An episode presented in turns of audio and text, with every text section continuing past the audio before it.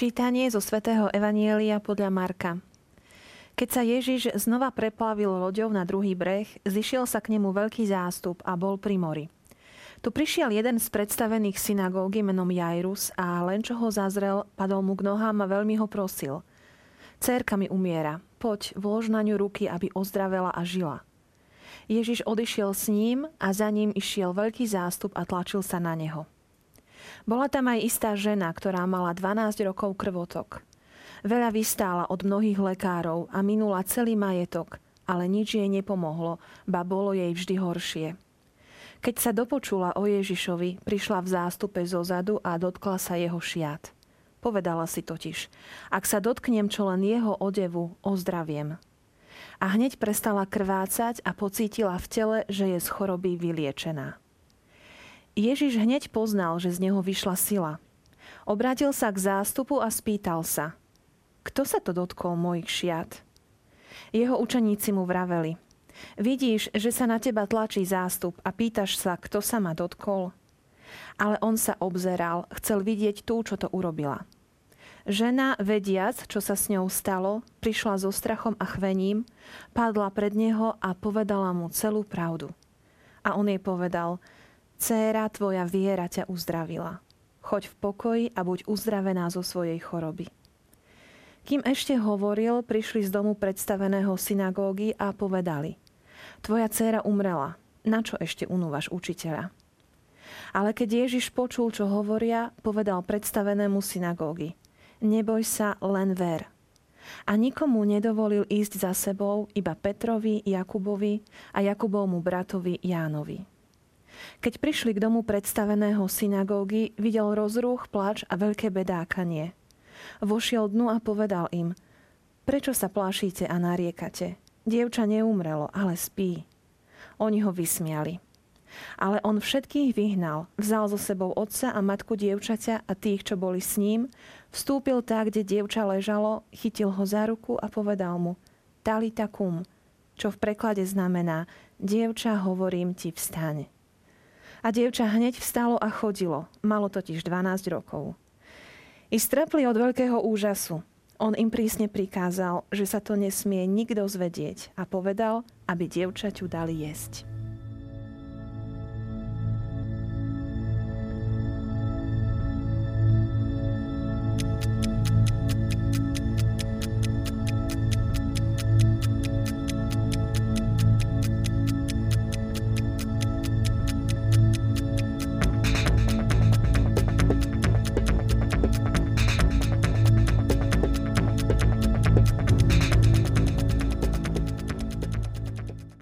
Jairus so zomierajúcou dcerou a žena trpiaca na krvotok.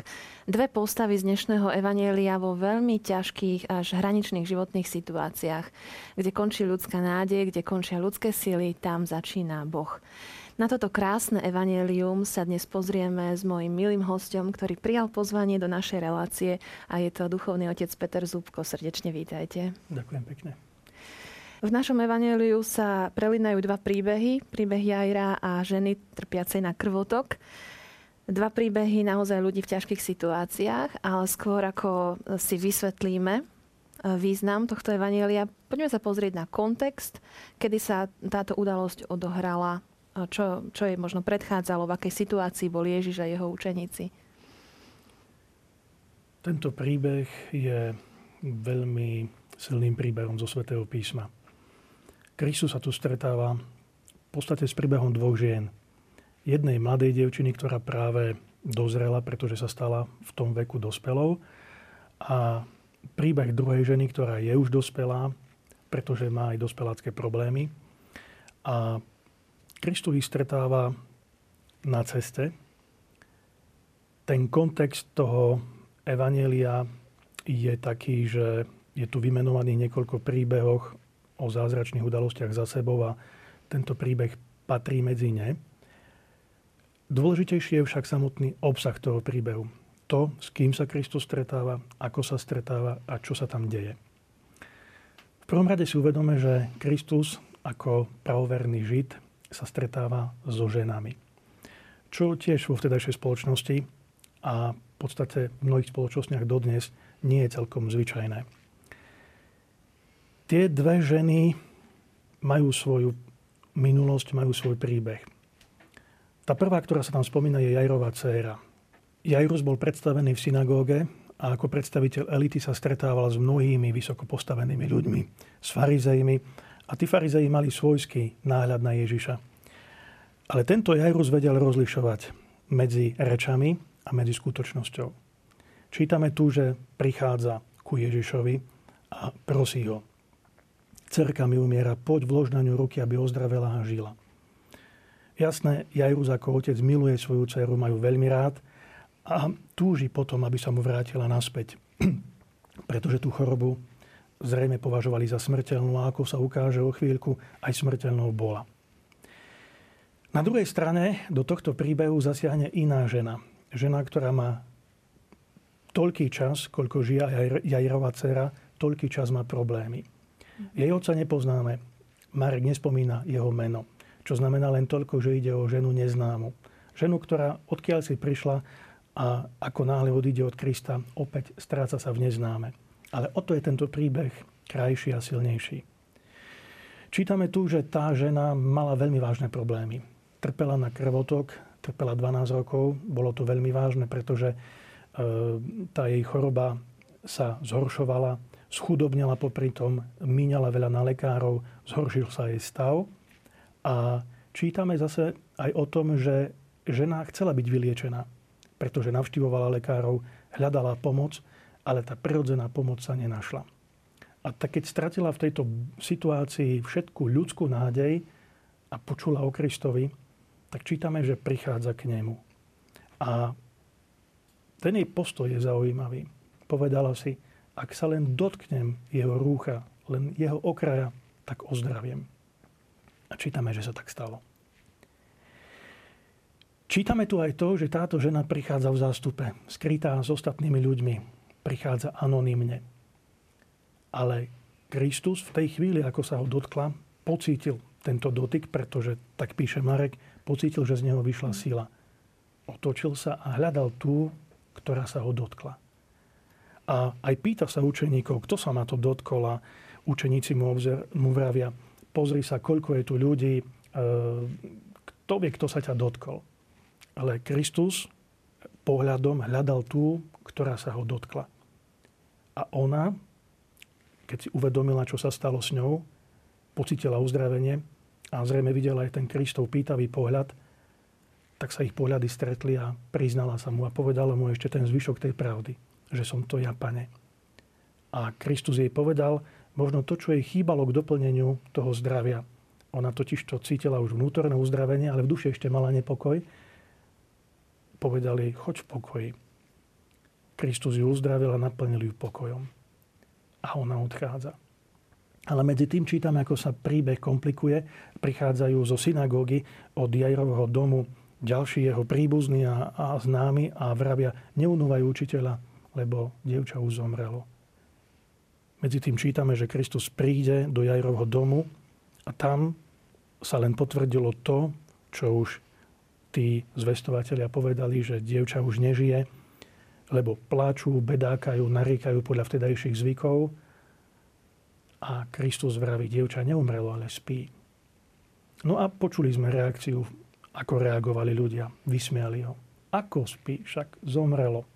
Už nedýcha, nežije, nehýbe sa.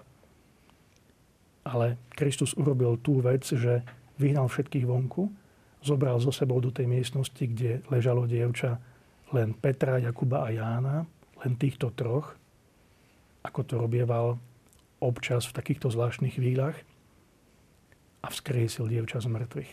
Povedal mu veľmi milé slova, talita kum, čo znamená, my to prekladáme, tak to máme v písme, dievča, hovorím ti vstam, ale, ale to, to slovko talita znamená ovečka. A používalo sa vo vtedajšom období na malé deti Také dievčatko. zjemnené. Áno, veľmi také zdrobnené, mm-hmm. zjemnené. E, veľmi príjemné oslovenie. A čítame, že dievča vstalo. A tu príbeh končí, tak ako odišla žena uzdravená na krvotok a bola spokojná a šťastná, takisto aj toto dievča vstalo a dali mu najesť a naplnilo to celý Jajrov dom radosťou. Tento príbeh vyzerá takto. Čiže ak si to zhrnieme, máme tu dve ženy, jednu mladúčku, druhú v strednom veku. Každá mala svoj problém a ten problém Kristus vyriešil tým, že sa s nimi stretol, že sa ich dotkol. I priamo fyzickým kontaktom, ale i uzdravujúcim Božím slovom.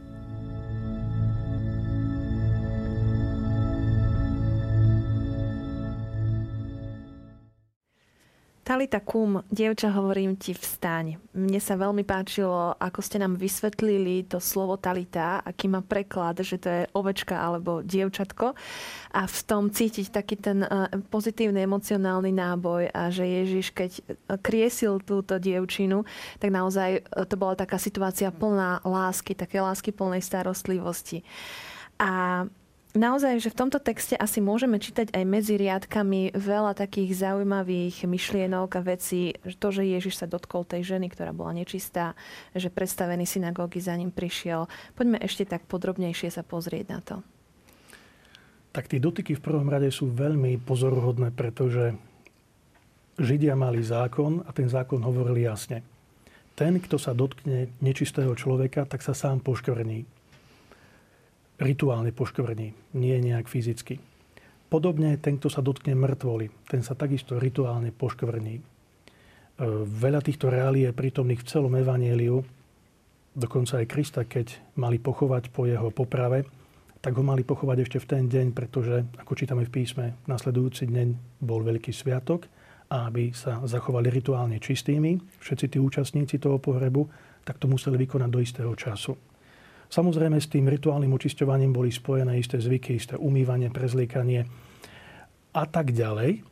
A tu Kristus sa dotýka.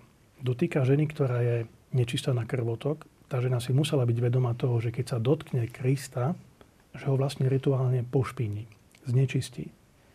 Podobne aj tu Kristus, keď prichádza k mŕtvej Jajrovej cére, tiež podľa rituálnych predpisov sa znečistil. Otázka teraz nie. Môže sa Kristus rituálne pošpiniť? Je to vôbec možné? A tu prichádzame k tomu, že toto si môže dovoliť len Boh. Boh, ktorý je bez riechu, nemôže upadnúť do nejakej nečistoty. Ale tým, že Kristus dovolí či tej žene, aby sa ho dotkla, alebo on sa dotýka tej zomrelej dievčinky, tak len svedčí o tom, že tie predpisy sú dávno prekonané za jeho čas. Že to, čo ohlasuje on, to, čo sa pridržiava on, že tá jeho náuka je novým zákonom, je novým testamentom. Dokonca pri poslednej večeri to tak povedal aj nad kalichom. Toto je kalich novej zmluvy. Kristus prináša čosi úplne nové a zrieka sa toho starého, toho, čo bolo povedané len preto, aby, aby Židia prežili v minulosti či už v súperení s inými národmi, alebo aby aj sami fyzicky prežili. Tu Kristus teda robí čosi úplne nové. Je nad zákonom a, a mení tieto veci. Dokonca, keď e, potom v prvé roky po Kristovom odchode z tohto sveta sa apoštoli medzi sebou rozprávali, čo všetko treba robiť alebo netreba robiť pre ohlasovanie Evanielia, tak sa tam zviedol aj spor o tom, či tí pohania, ktorí sa chcú stať kresťanmi, sa majú nechať najprv obrezať a teda stať sa židmi a teda aj dodržiavať celý starý zákon. A vieme, ako tá debata dopadla. Mnohí apoštoli tak kolísali na dve strany, dokonca aj Peter. A vtedy apoštol Pavol urobil asi najväčšiu službu, za ktorú sme mu vďační, pretože nás oslobodilo od týchto starozákonných povinností. A vieme, že tých príkazov bolo strašne veľa, zákazov bolo 365 E, príkazov bolo o čosi, o čosi menej. E, Pavol povedal, že osloboďme ľudí od tohoto starozákonného bremena. Nezavezujme ich tým, čím netreba, lebo tú skutočnú slobodu máme v Kristovi. A tá Pavlová skúsenosť a potom samozrejme aj skúsenosť všetkých tých svetkov, apoštolov a ostatných spočíva aj v tejto udalosti, keď Kristus je nad tým všetkým. Keď toto starozákonné je skutočne už staré a prekonané. Vidíme tu, že cez túto situáciu, cez tento dotyk, Kristus zasahuje do zdanlivo beznádejnej a ťažkej situácie jednej ženy, druhej rodiny, ale tým, že sa on k ním približuje ako muž, tak tu aj ukazuje, že ženy a muži sú si rovnocenní. Že muž nie je viac, ani žena nie je menej, ale že si obaja zaslúžia úctu. Aj keď stále platí tu biblické, že muž je hlavou rodiny, ale e, bez ženy by nebol celým človekom. Ďalej, tak ako ste spomenuli, e, Kristus má tu obrovský súcit. Kristus nebol nejakým chladným človekom alebo e, tým, ktorý by necítil nič s tými, ku ktorým bol poslaný. Práve naopak, má pre nich pochopenie. Vidí do ich vnútra. Tu vidíme, ako nás Boh vníma, že vidí nielen možno to fyzické trápenie, ale aj to duchovné trápenie. Že vidí nielen bolesť, smrť, ale vidí aj radosť, vidí aj nádej, vidí aj pokoj. Tým, že Kristus uzdravil jednu ženu a vzkresil druhú ženu, tak sa tu vytvoril istý vzťah medzi tým, ktorý sa dotýkal a tými, ktorý sa dotýkal. E, cez tento dotyk zapôsobila milosť. Uvedome si, že títo dvaja stretli tohoto Krista možno len teraz, jediný raz v živote. Predtým, či táto žena alebo Jairus tohoto Krista takto nepotrebovali. Možno o ňom počuli, tento Jairus určite veď poznal e, Krista, tá žena asi nie teraz jedinýkrát v živote sa stretli tak blízko, ako sa len stretnúť dalo. Tak ako sa stretne možno priateľ s priateľom raz v živote, alebo možno to prirovnať k tomu, k takej nejakej milosti obrátenia, ktorú zažili niektorí svedci, ako zažil napríklad Pavol pri Damasku. Že v jednej chvíli stretol Krista celkom osobitným spôsobom a nikdy potom sa to už neopakovalo, lebo nebolo treba. V tej chvíli ho zasiahla Božia milosť. A takýto prvok obrátenia milosti môžeme nájsť aj v našom živote, pretože aj nás sa takto Kristus môže dotknúť. V jednej jedinej napríklad sviatosti zmierenia. Keď nastane tá chvíľa, správna situácia, atmosféra, e, keď pôsobí Božia milosť, či zo strany kniaza, či zo strany spovedajúceho sa, že povie svoje hriechy a počuje božské slova, ktoré už nikdy v živote počuť nebude. A z tej jednej chvíle sa dá vyžiť celý život. A to, že je to celkom prirodzené, samozrejme, o tom svedčí toto evanelium. Lebo už sa toto nikdy neopakovalo. A predsa to bolo také krásne, že Marek to zaznamenal, aby sme sa my nad týmto povzbudili.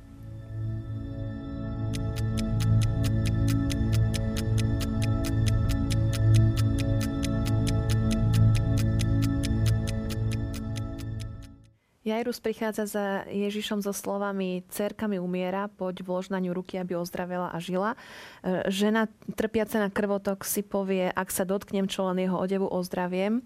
Tá žena riskuje to, že Ježiša rituálne znečistí dotykom. Jairus ako predstavený synagógy možno nebolo žiaduce, žiadané, aby on sa stretával s Ježišom, na ktorého mali farizej svoj názor, ale jednoducho prichádzajú do hraničnej situácie, keď už nevidia iné východisko aj my môžeme byť v takých situáciách, keď už naozaj hľadáme východisko len pri Bohu. Je krásne na tomto príbehu, mm-hmm. že, že títo ľudia si uvedomujú svoje spoločenské limity. Tá žena to, že môže byť odsúdená za ten svoj čin, opovrhnutá navždy a vyhostená zo židovskej spoločnosti, kam si na okraj.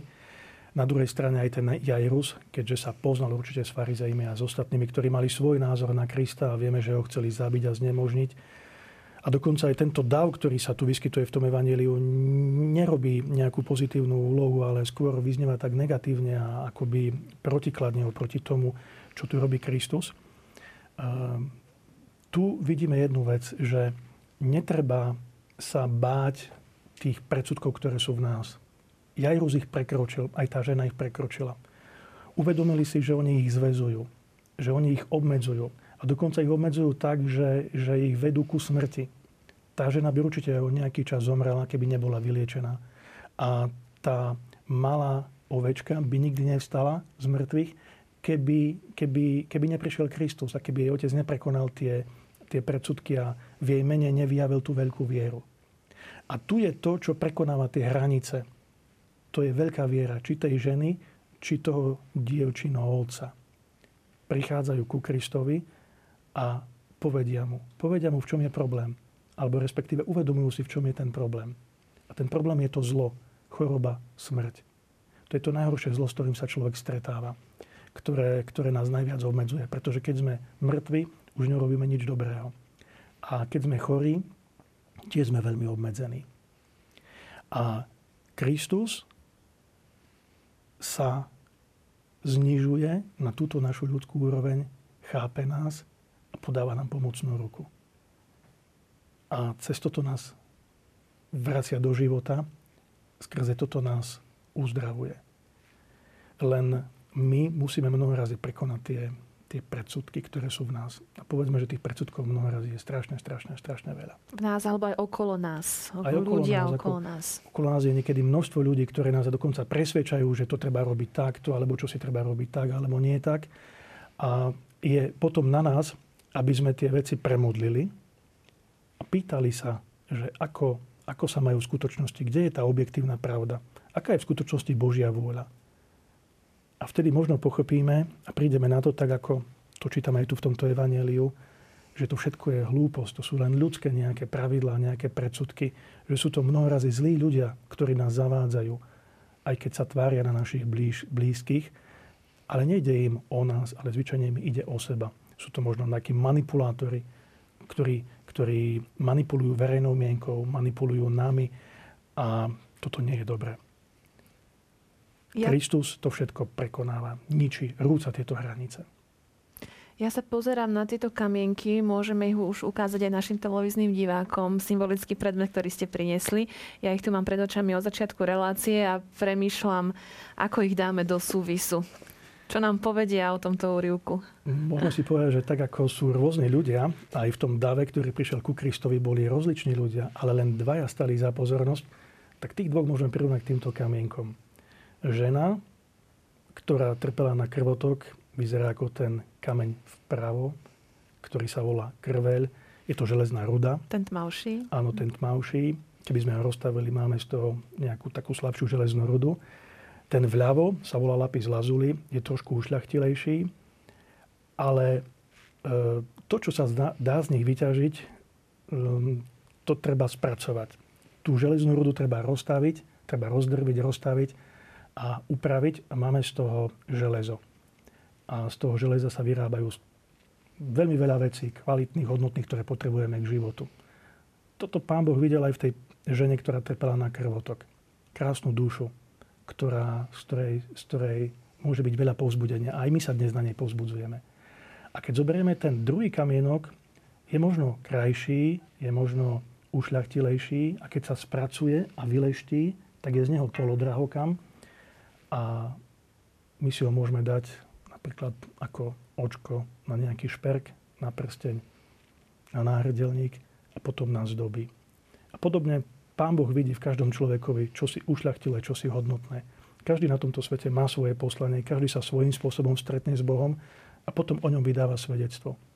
Či už ako možno silné železo, alebo ako niečo krásne a pohľadné, ako tento kamienok. Tak keby sme zhrnuli tie myšlienky, ktoré sme tu e, preberali, vychádza mi z toho akoby tá odvaha. Odvaha prekonať predsudky, odvaha ísť, e, aj keď riskujem, že iní ľudia ma budú posudzovať. Áno. A tá odvaha vyplýva z tej jednej chvíle stretnutia s Kristom. Keď si človek uvedomí, že som sa stretol s niekým svetým a to si držím ako ten najcenejší poklad, ako nejaký drahokam vo svojej duši a žijem z toho celý život. Je to odvaha dotknúť sa Ježiša. Áno. A ponechať si ho. Držať sa ho. Poznáme aj iné podobenstvo z Evangelia o perle na poli, ktoré v podstate vyzerá asi tak, že ten, kto nájde perlu, predá, čo má, kúpi to pole, aby tú perlu potom vlastnil on. Tak je to aj s Kristom. Ak sme zistili, že on je ten, ktorý mení náš život ku tomu najlepšiemu, tak sa ho treba zmocniť a držať sa ho ako toho najcenejšieho pokladu, aký v živote môžeme mať. Ďakujem vám za tieto krásne slova na záver a ďakujem, že ste aj prijali pozvanie do našej relácie. Nech Pán Boh vyslyšia a požehná všetkým. Drahí priatelia, pre mňa to bolo veľmi povzbudzujúce naozaj mať odvahu prekročiť predsudky a dotknúť sa Ježiša. Verím, že aj vy ste boli povzbudení a uvidíme sa opäť o týždeň. Dovidenia.